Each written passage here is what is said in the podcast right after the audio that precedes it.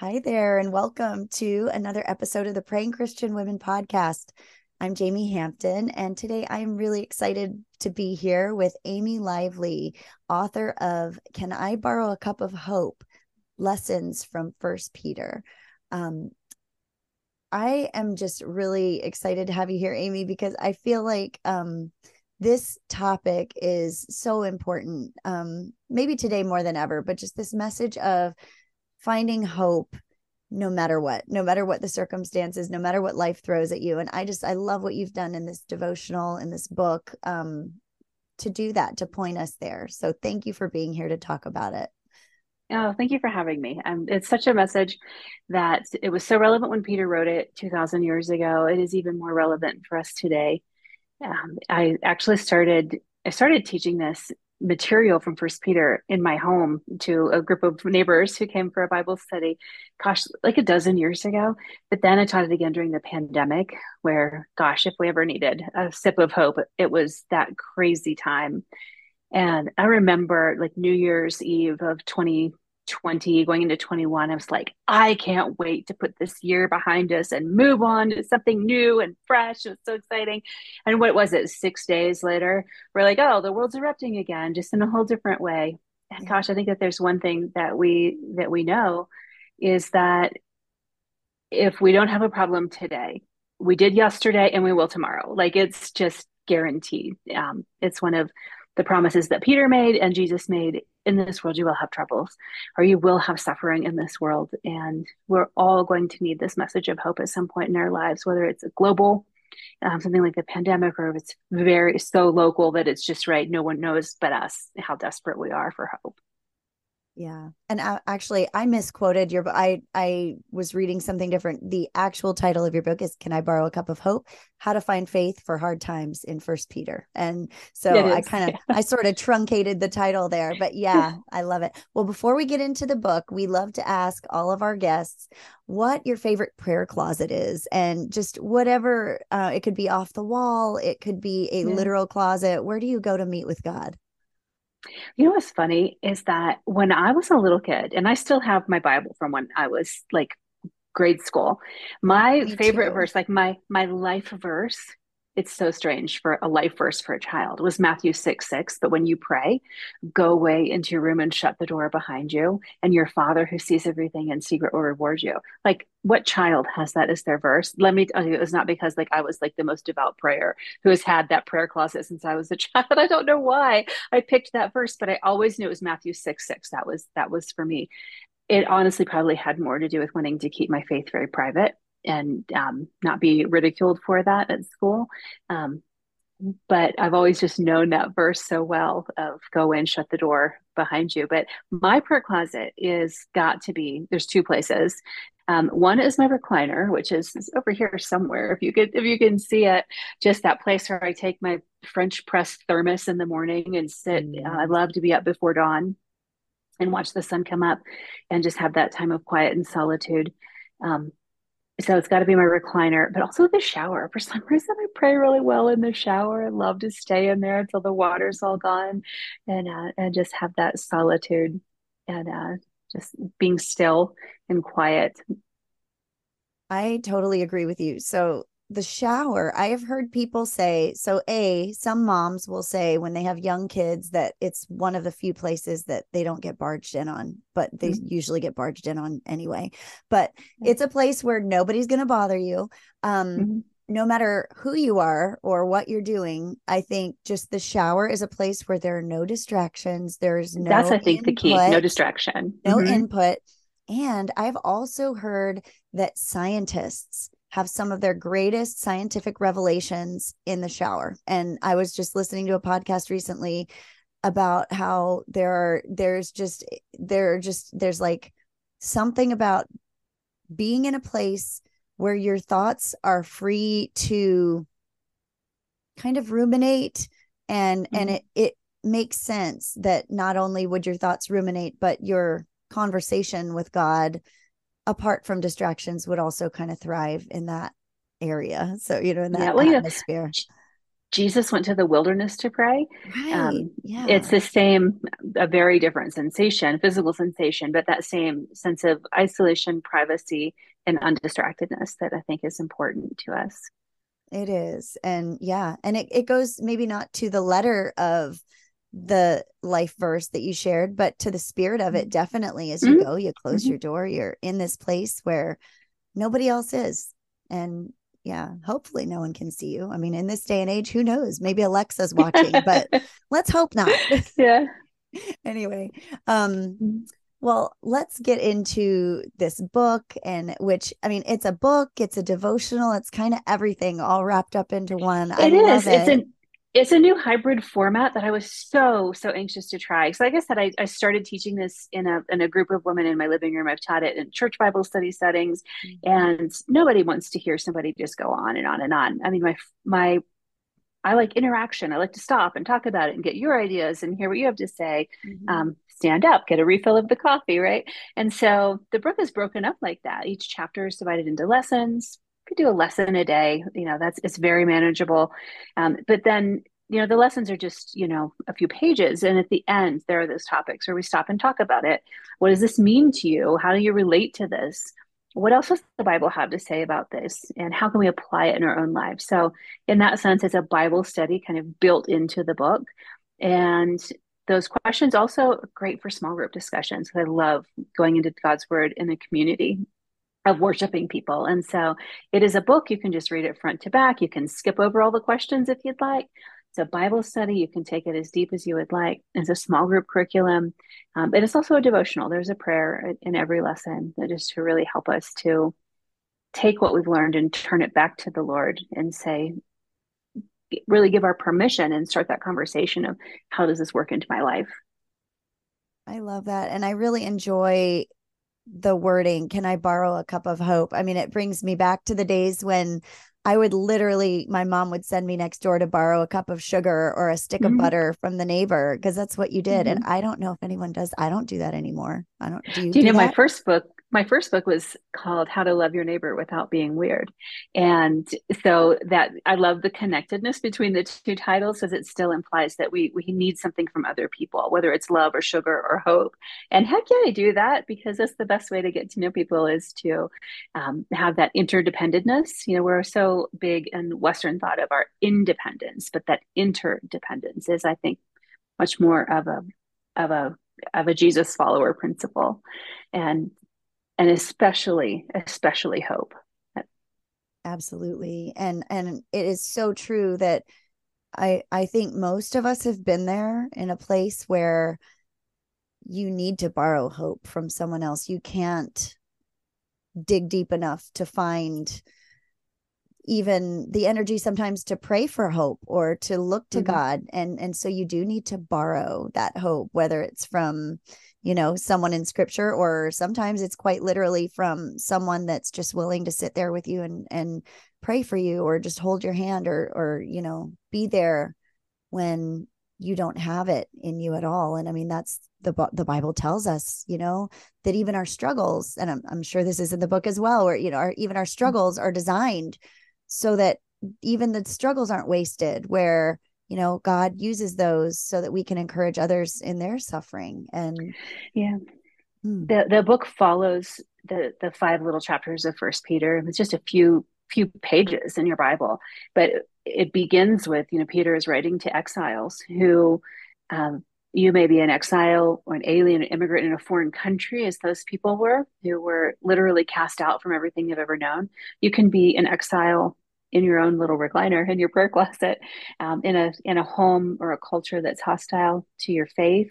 Um, but also, anytime we're feeling lonely or isolated or separated, I think we we have that that feeling of being exiled. And then all of us as Christians, you know, we know this world is not our home. We're striving towards something that's more eternal. So we start there in that place of, of loneliness, a place of suffering, a place of questioning God. This is all straight from First Peter if the prophets could question God, then we can too. And but then as you move through the book and Peter takes us from this this place of hopelessness, we end up finding our hope in God. Your faith and your hope are in God. And then by the end of this little book of First Peter, we're realizing that the same thing is happening to other people around the world and we're giving praise and glory back to god so we end with how to share our story of what god has done um, both to us and then through us as it goes on to other people. That's beautiful. That is so it exactly i mean that's that's discipleship that's loving people like christ and i think that's the way we were designed to operate. Well, so in your book, I love this story that you share. It's so funny and it's also just spot on a great analogy. You talk about riding the car with your daughter and and she gives she she asks you, "Where are you taking me, mom?" Oh, I think so we say that us, all the time. Do you have those little things in your family where you now you say it all the time? Where are you taking me? Where are you taking me? From time she was a little tiny toddler. She yes. like she knew where she was. She has a great sense of direction. She gets it from her dad. They know things like north that like are meaningless yes. to me. Like I, I I'm with so you, Amy. Challenged. Yeah. I am. But they have, resonated with that. yeah, but they have this sense of direction of um, physically where their bodies are in relation to where they're traveling to. But you know, just because I don't know um, how to get someplace doesn't mean I don't have this perfectly plotted out map of my life and how I expect it to go when I want to get there whether it's a, a milestone or a, a, bank balance or a career or number of kids or grandkids or like we have these plans. There's nothing wrong with our plans. I mean sometimes they're good and holy plans but so many times we we come to this bridge out barricade that just stops us in our tracks. And and that's when we turn to the lord and say where are you where are you taking me? And you know i've always heard god um, compared to a, a gps that right. guides us where we want to go but no like i'm the gps because i'm the one who's going recalculate recalculate make a u-turn like turn around. This is not how i plan. This is not how i want to go and we find ourselves in unfamiliar places, uncharted territory, running races we didn't sign up for. We didn't even get the t shirt. Like, this was not in my plans, whether it's abuse or addiction or loss or death or sickness or career sidelines or depression, anxiety, the world gone absolutely crazy. Um, we didn't sign up for this. It's not what it's not what we planned. Yeah. And I totally resonated with your daughter. And I just, I love the little stories throughout about your daughter. She was very precocious. And just that this little like kindergartner or preschooler at the time is just like, yeah. she knew how to get where you were supposed to go and you kind of mm-hmm. deviated mm-hmm. from the road and like where are you taking me but i think we all feel that way sometimes about mm-hmm.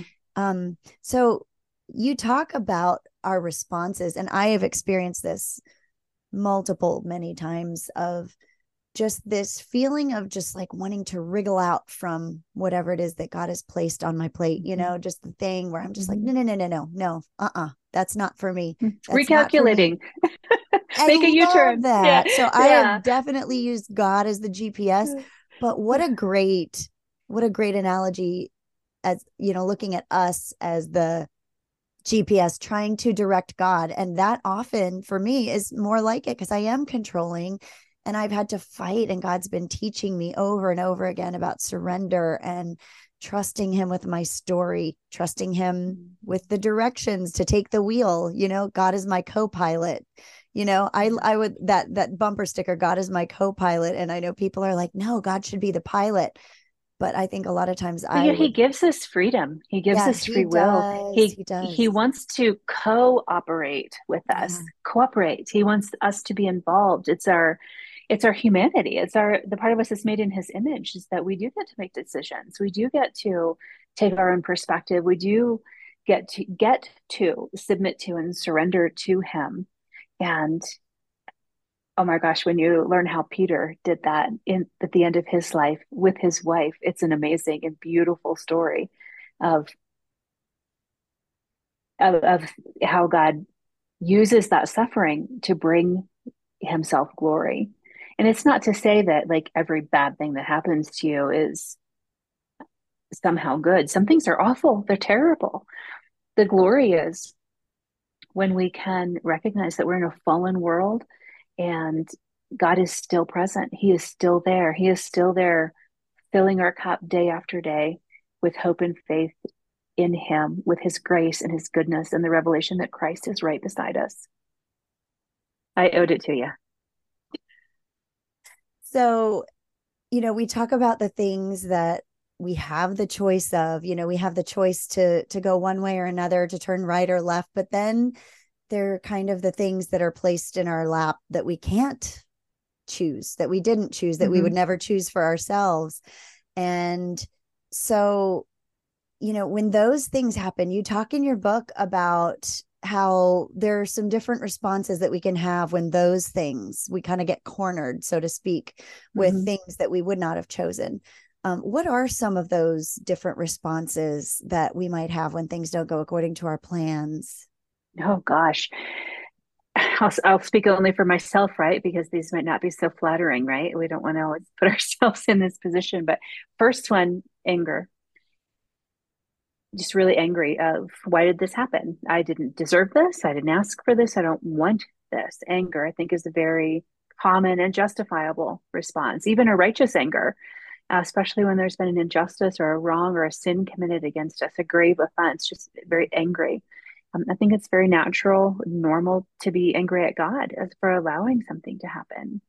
Um, anger is one. Confusion, just absolute confusion. Like the world can change from the time we wake up in the morning to when we go to bed at night. The world can completely change with one phone call, one ring at the doorbell, one text message. It's gone. Con- absolute confusion, devastation, shock. Um, blame, shifting responsibility onto other people. Um, and then I usually go into control and manipulation of to, okay, I get it. Here's what I'm going to do. I hope everyone plays along with me because I now have a plan as to how we're going to solve this, fix this, end this, make it stop right now. I don't want this discomfort. I don't want this problem. How can I just make it stop right now? Um, and if that doesn't work, then I go into desperation mode and go into overdrive of um, plotting, planning, nagging, uh, manipulating. Oh, if I just called so and so, they could call that person, and then they could just happen to run into them, and they could say, and you know, do you know? Am I the only one who has these like imaginary scenarios no. of how I want things to play out, how they could, how they could happen, and then um, and then I slap a holy charade on the whole thing to say, you know, with God, all things are possible. Um, and sure, he could do all those things, but he d- generally does not need my advice. Uh, and things are going to play out a lot of ways, times in ways that are so far beyond our control that the only thing we can control is our own reaction. Um, Peter gives five things that we can control. And he says, The end of the world is coming soon.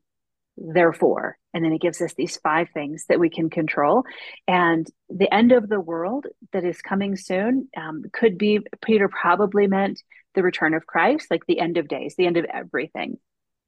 And obviously, if we're going to live like Jesus, Peter, Paul, all of the apostles, all of the disciples, we need to live with expectation that that could happen at any time. But that could also be the end of our hopes and dreams, the end of our plans, the end of the pretty little story that we've written for ourselves that now somebody crumpled it up and threw it away. Like it's not happening that way. It could be the end of a relationship, the end of the end of what you thought was going to happen. But the the five things that Peter tells us to do when we face the end are still the same. And they're so surprising because they're not manipulate, control, complain, um, nag, and, and fix things on your own. They are they are beautiful. They're they're very different than that. They are the first one is pray. The end of the world is coming soon. Therefore, pray. Pray mindfully. He says, pray earnestly, intently, deeply, um, with with focus and control and earnestness. Pray. That is our first thing that we do when we pray. And then sometimes that prayer is just like Peter when he was sinking on the water. It's just, Lord, save me.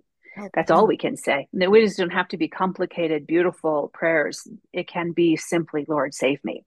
Um, but it is, it is prayer. The next one that he tells us is to love, to love other people, love everyone that's around us, love the people that are watching, love the people in our circle of influence. Just by loving others, we experience God's love.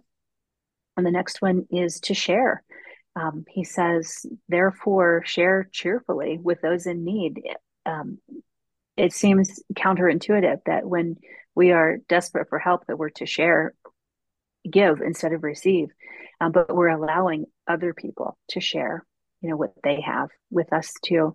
Um, then he says to serve using all of our spiritual gifts. Um, I think it's so valuable to know the spiritual gifts that God has given to his people because not only do we get to um, use the gifts he's given to us, um, I can imagine if prayer being uh, one of your focuses in your podcast, and I'm sure therefore your your life, that the gift of faith, you know, has is something that you have that you pray for confidently, expecting miracles. But other people have have other gifts that we need. Like we need to use our gifts, but we need to receive our gifts, and God has already put everything out there that we need. And then the last one is to praise, just to praise Him joyfully. And so there is a strategy that is more aligned with Scripture than I usually go through. But I'm so glad God lets me sit with all of that and He can handle my ranting and my fist shaking and my tears. And He just takes all of that.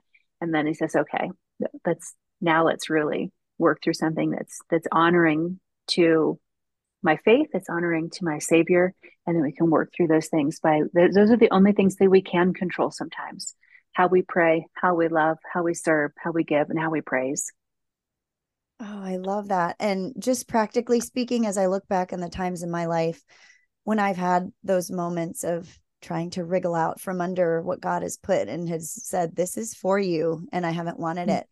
Um, my tendency, and maybe all of our tendency, is to withdraw, to isolate, to wallow maybe a little bit, mm-hmm.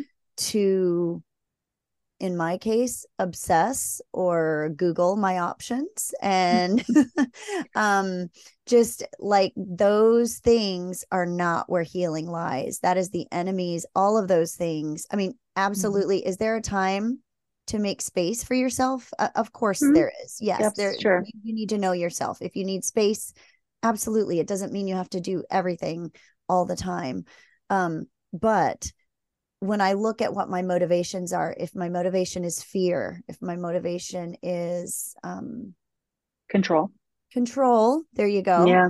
Um, th- those things, maybe check your motives on those things because when I look at all of these things, praying, loving, sharing, serving, praising, those things all feel very outwardly focused. It feels like you're pouring out when our intuitive response might be to take to um to cut off that outward mm-hmm. flow and i can just remember a time when i was struggling with some pretty acute anxiety and i could not explain it i didn't understand why a lot of it was irrational and I was trying to get out of it and out from under it. And I did cut off a lot of things where I, I said no to things like, oh, I can't do that because I don't feel like it right now. I don't know if I can mm. engage right now and some of that might have been okay but um but i just remember one place i remember alana and i were doing a, a batch of recordings for the podcast and i'm sitting in this chair looking at her over zoom and i just i kind of kind of started tearing up. I was like when i'm in this chair doing what god has called me to do i have no anxiety. It's gone. Like that was the one place for a season of my life um mm-hmm that there was no anxiety at all. And I felt like God was like, this is where you're supposed to be. And I'm sufficient to equip you in this moment to do that. Now, I'm not saying that there aren't times when we're debilitated by whatever it is and and that we can't right. brush our teeth in the morning and and I know mm-hmm. I I understand that but um but to keep these things in mind and to um I don't know. Obviously, there are different levels of. Yeah, we're, we're not saying like, oh, you know, your child just committed suicide. Go volunteer at church. Like that's yeah, what you have to do. It's not that exactly, at all. exactly, exactly. Right, but we we do need to to know that God has put other people there to come and serve us and to share with us, right. and to be open to that, and and certainly to find that friend that you can confide in, that mm-hmm. counselor, uh, that medication, you know, that helps you get through things. Yes, do it all but with a heart that says, I want to honor the Lord in what he's walking me through. Yeah. Yeah.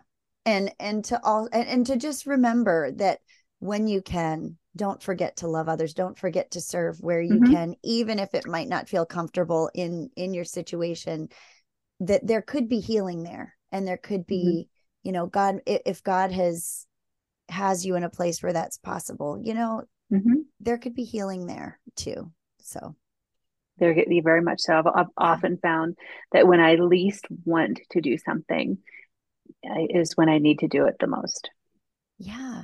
And and as you're doing it it's like it reminds me of when jesus told the lepers like as you're going to the high priest like like go to the high priests and as they were walking they were healed in their mm-hmm. walking mm. in their obedience mm. was when that healing took place it wasn't before mm-hmm. it was as they were obedient yeah you could yeah can't we also look back at the old testament where the priests went up to the red sea and it didn't part until they put their toes in the water Ooh, that yeah. yeah well you you recount many stories i love how personal this devotional is and how it's not just you know there's so much background of the scripture so much um just teaching of the scripture but in, in, addition to that like you said it's a kind of a different format because there's also some very personal storytelling that i loved and i couldn't mm-hmm. wait to get to the next section where you talked about some of your life stories and you talk about a story of a good friend that battled what ended up being terminal cancer and mm-hmm. and you mm-hmm. talked about just his spirit during that time and that he he didn't complain but that he grieved. And so can you just share a little bit about um just about his response about the important the importance of allowing ourselves permission to grieve the loss of a dream grieve, grieve the loss of oh. plans for our future grieve the absolutely. the that's been placed in our in our lives in our story?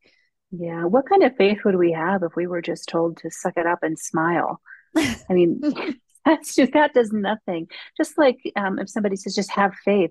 Have faith in what? I mean 1st peter is very clear. We have our our faith and our hope is in god. It's in a person. It's not in an outcome. And that's how my friend joe was.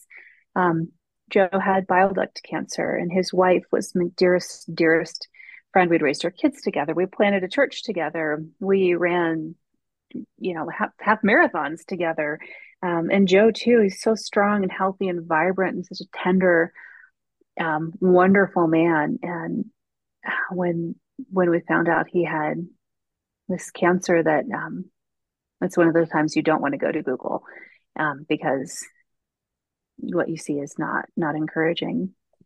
Um, and he fought so so hard. He took every every measure that was available to him to to beat that disease. And and we all know sometimes it, it's to no avail but the last time that i saw him um i'd asked him you know what what is god doing in your heart through all of this? And his reply was just it has never left me. He just said you know i used to think when i first got saved which was a lot of years ago for him that um you know i could pray you know every once in a while it was all good.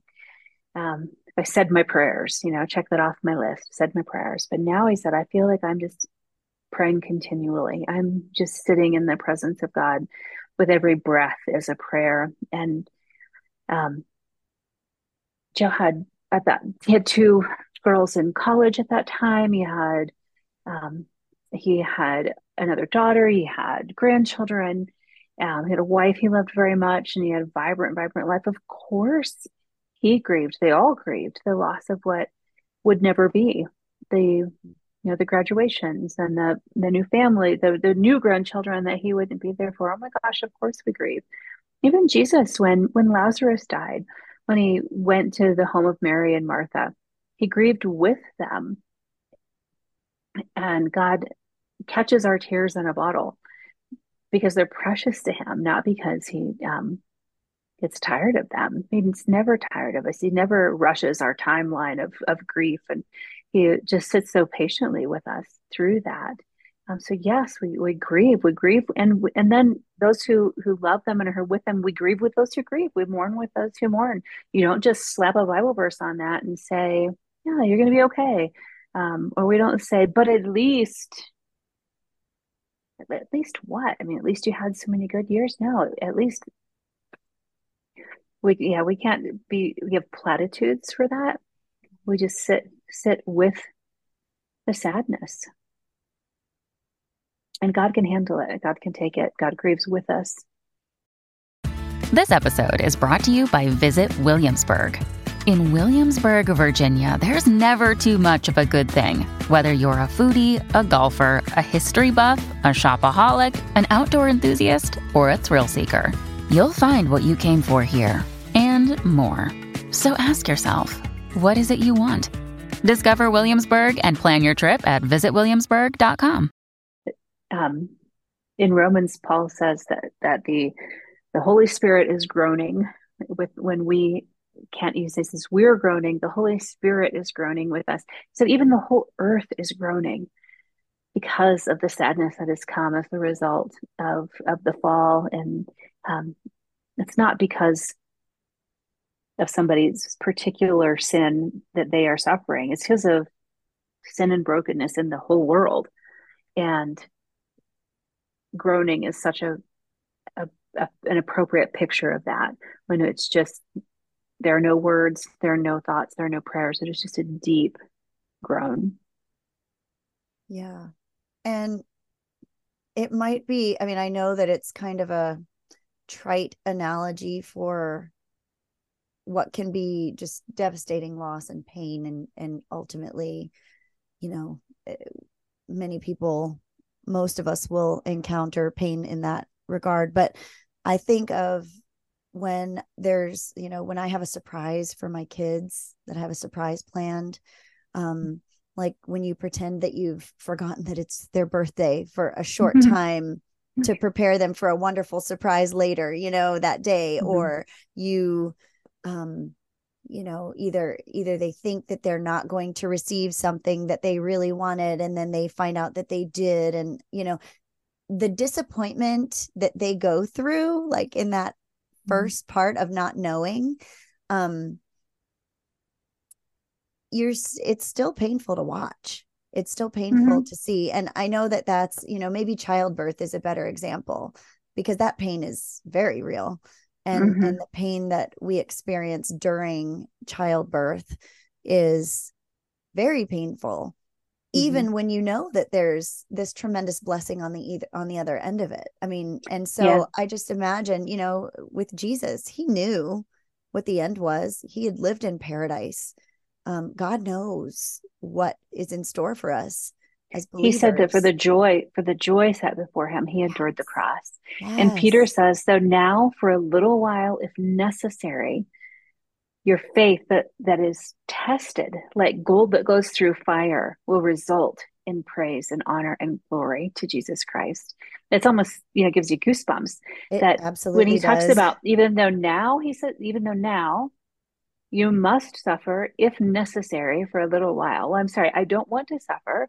i don't think it's necessary and for a little while sometimes feels like forever but it's a it's an eternal perspective and it does um, result in praise and honor and glory to God when we realize that that Joe has crossed the finish line and the biggest race he'll ever run in his life. His story is um, is so beautiful. His his wife Michelle, um, he was receiving hospice care. He was at home. He died at home. His family was there. She was there. His girls were there, and she had a bottle of champagne ready, and she shook it up and popped the cork and celebrated something she wanted to celebrate something eternal with him something that really really mattered and it was finishing that race well even though it was not the finish line where where they would have placed it that is a beautiful picture of just holding that balance of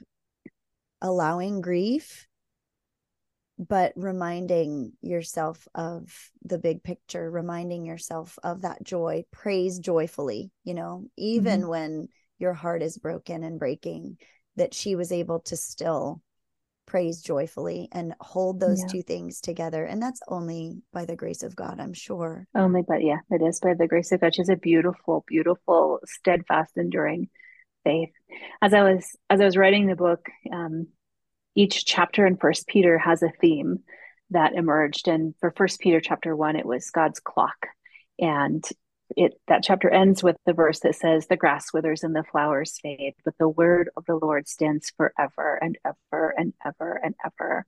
compared that to the suffering that Peter said would be just for a little while. God's timing is is the theme of that that chapter. And then I just knew that Michelle and Joe's precious story um, told that illustrated that theme so perfectly. And she um, did a an interview just like this one with me just a couple of months after he passed and just poured that all out and, and so graciously shared that. And then for every chapter in First Peter, there was a, a similar theme, and I had a friend who had walked through it. Um, and every single one of these women who had been through just such intense suffering shared their stories for God's glory of how He had come through and filled them up with hope and sustained them and brought them through their various and different trials. And I'm so, so grateful that they have just poured so generously into our cups uh, because it takes a lot of courage and vulnerability and bravery to do that. And they, they all did. And then there's one more story at the end of the book that just must be told, and that's yours. It's what God has done through you and how he has sustained you and filled you. And even if you're even if you're still in that hard place, I um, have provided some some questions of how how to tell your story, what to leave in, what to leave out, when to speak up, when to maybe not speak up.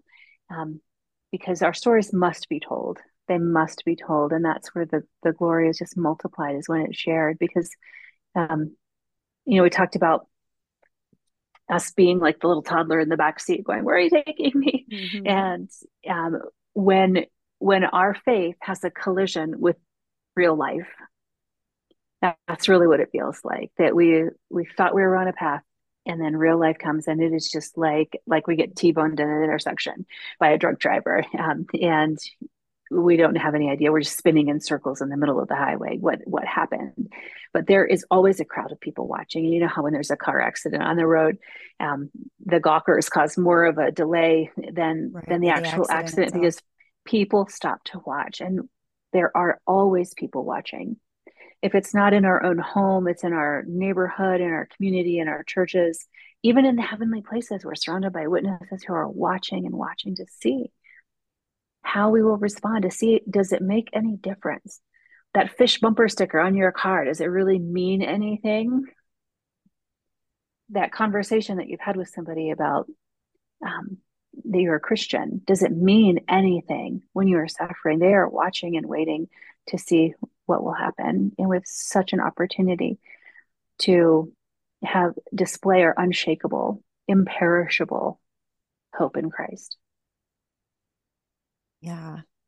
And you know, I I sort of feel like the times kind of like when you're talking about your friend Joe that went through these these um you know this this long period of illness um when I feel like when we get to the end of ourselves when we are pl- faced with these circumstances we never would have chosen when we're faced with um you know just personally when i'm faced with illness when i'm faced with weakness of the flesh in any way um or of the spirit or of my emotions or whatever um i feel like that that veil between heaven and earth is thinned in a way and i just mm-hmm. feel like you know the bible says god is close to the brokenhearted um mm-hmm. i think we get out of our own way and we make room for maybe we we are more open and receptive and more sensitive to god at that at those times because our mm-hmm. we've diminished we've decreased our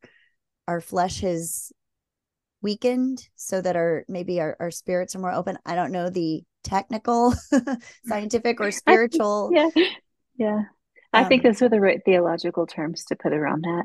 Um, in the book, we talk a lot about the Teotwaki. Um, it's not a Greek word or Hebrew word from the Bible, Teotwaki.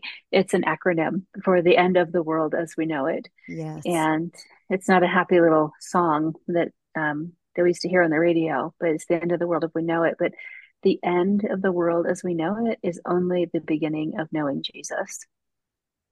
Mm-hmm. And sometimes he has to bring us to the end of the things that made us comfortable or the things that maybe even kept us from him. Um, Peter said to Jesus, Oh, Peter, he said, Satan has asked that he might sift you like wheat, but I have prayed for you that your faith will be strong. And when you have returned, strengthen your brothers. And so that sifting, nobody signs up for that. That is a painful, painful process. And it cost Peter a lot. That very night, in fact, that the Lord told him that is when he denied that he even knew Christ.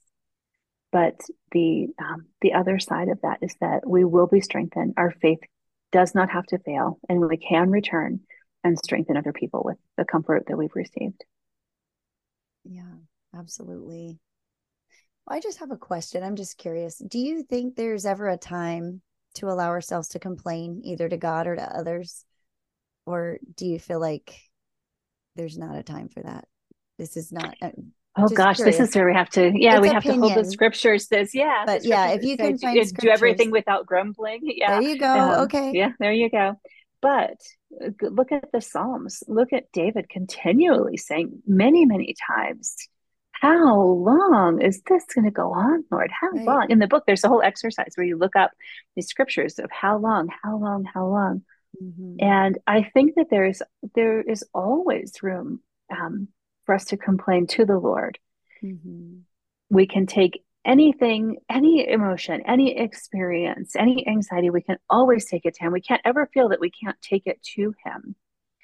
But it is it is taken to him for the purpose of leaving it there. There are many, many, oh, so many times when it's not appropriate to complain to another person.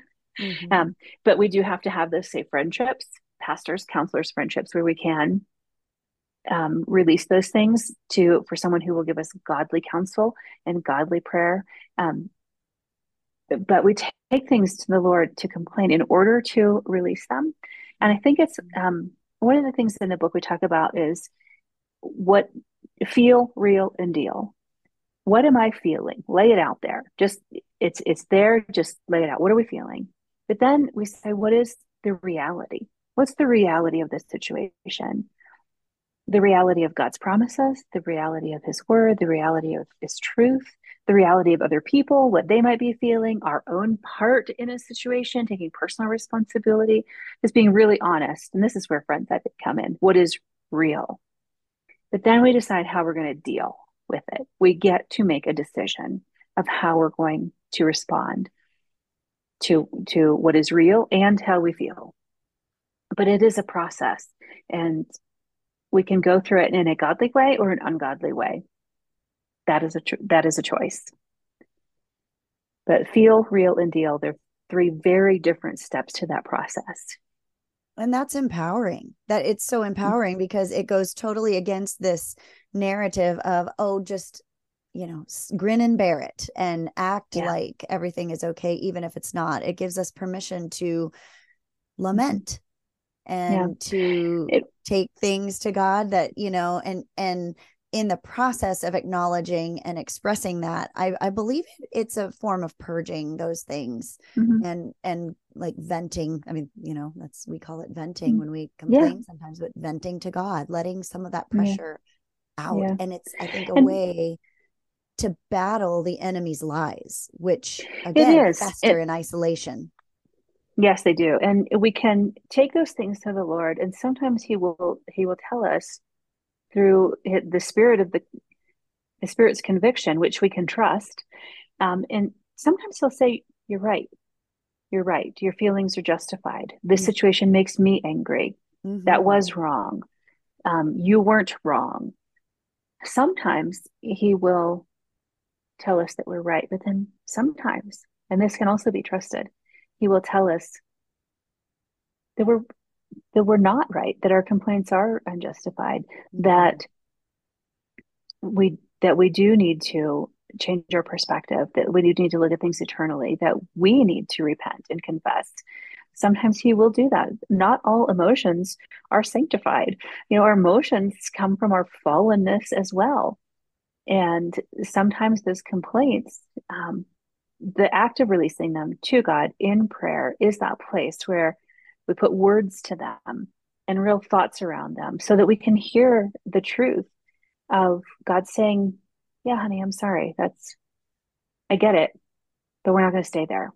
Remove, we're going to another place. Hmm. Yeah, I, I love that. Well, what was the most surprising thing that you that you discovered in your studies of First Peter? Yeah, I mentioned earlier to you uh, Peter's wife, yeah. and um, I just I love I love her story because it's not told in Scripture. Um, we know Peter had a wife because he had a mother-in-law, mm-hmm. and who Jesus healed, and then Paul says that Peter traveled with his wife and so we don't picture that like when he and, and you mentioned yeah. also the last supper with the families. We picture the painting of just yeah. the disciples and jesus. We don't even think about the families that might have been there. they wouldn't have celebrated the passover without their families there. Isn't that interesting? Yeah i loved that. Yeah. Yeah that's probably a much more crowded room. Mm-hmm. um, but what i learned about his wife and i'll go ahead and tell you the, the story um, the peter's death is not recorded in scripture but we do have early church historians who are very reliable who tell us, you know, what happened to Peter.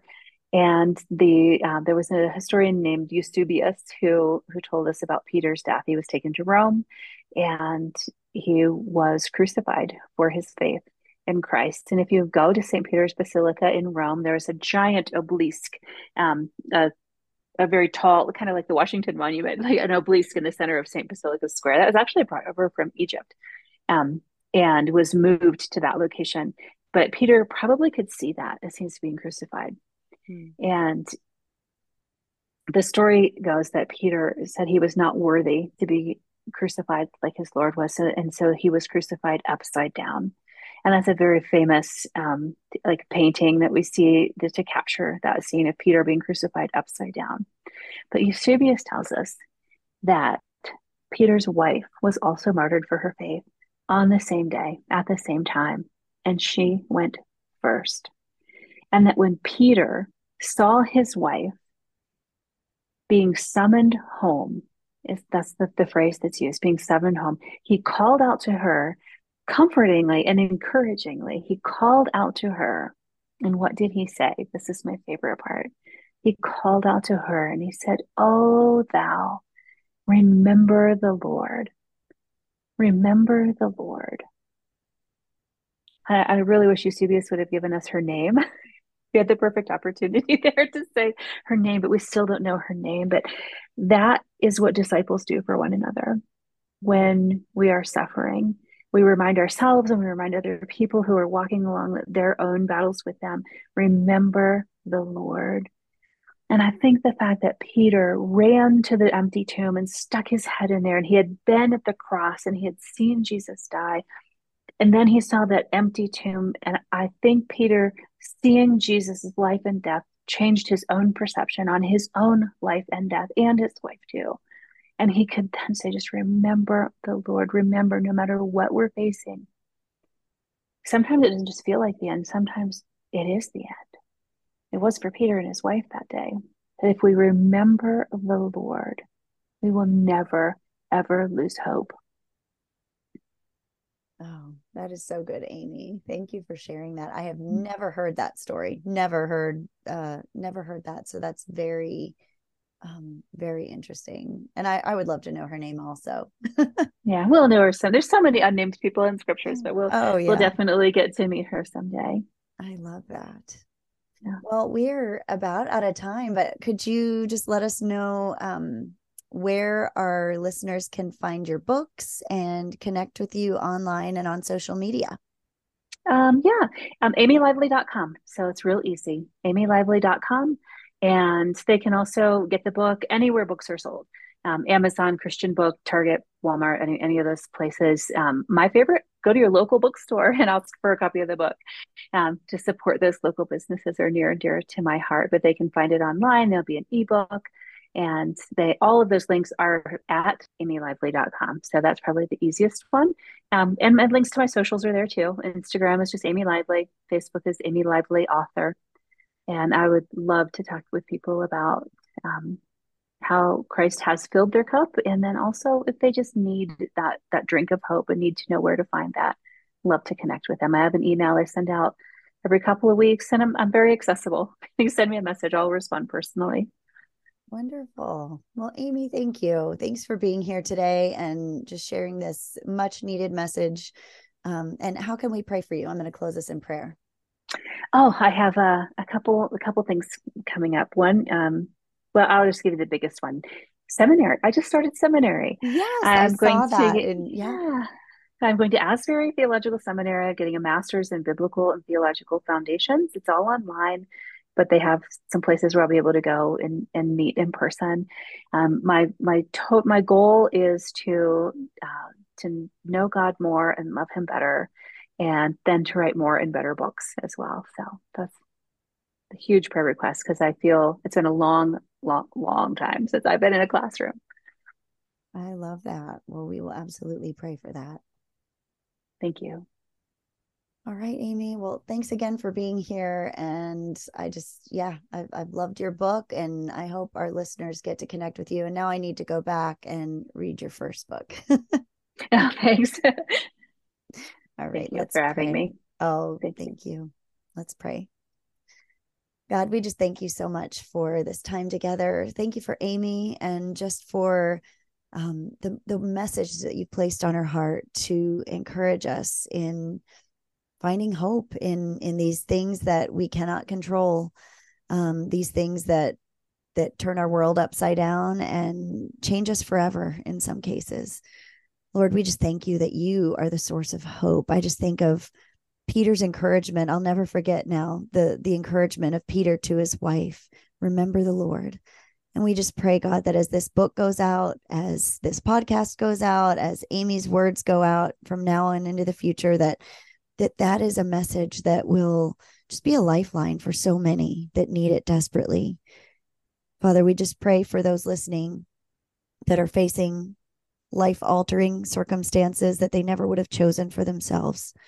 Father, we just pray that you would meet them right now, that you would be close to their broken hearts, that you would lift them up when they need it, that you would surround them with people that will offer them a cup of hope when they have none in their reserves, that you would sustain them and just allow them, draw them to yourself, God, allow them to draw closer to you instead of putting up a wall between themselves and you in the midst of their pain and their confusion and brokenness. We just pray for healing. We pray for clarity. We pray for next steps. We pray for just an infusion of life and hope where there is none. For those of us that know people that are in those situations, God, give us God glasses. Help us to see them. Help us not to overlook a single one that might be suffering silently or hiding pain because they're afraid to show it, because they're afraid of of not putting on a, a happy face. Lord, help us to see them. Give us Holy Spirit wisdom to know who needs a prayer, who needs um, an ear to listen or a shoulder to cry on. And just help us to be the hands and feet of Jesus to those people around us who are hurting. Help us to have wisdom in our words. Help us to always be um, not just sounding boards, but but but people that can point our brothers and sisters to Jesus in every way.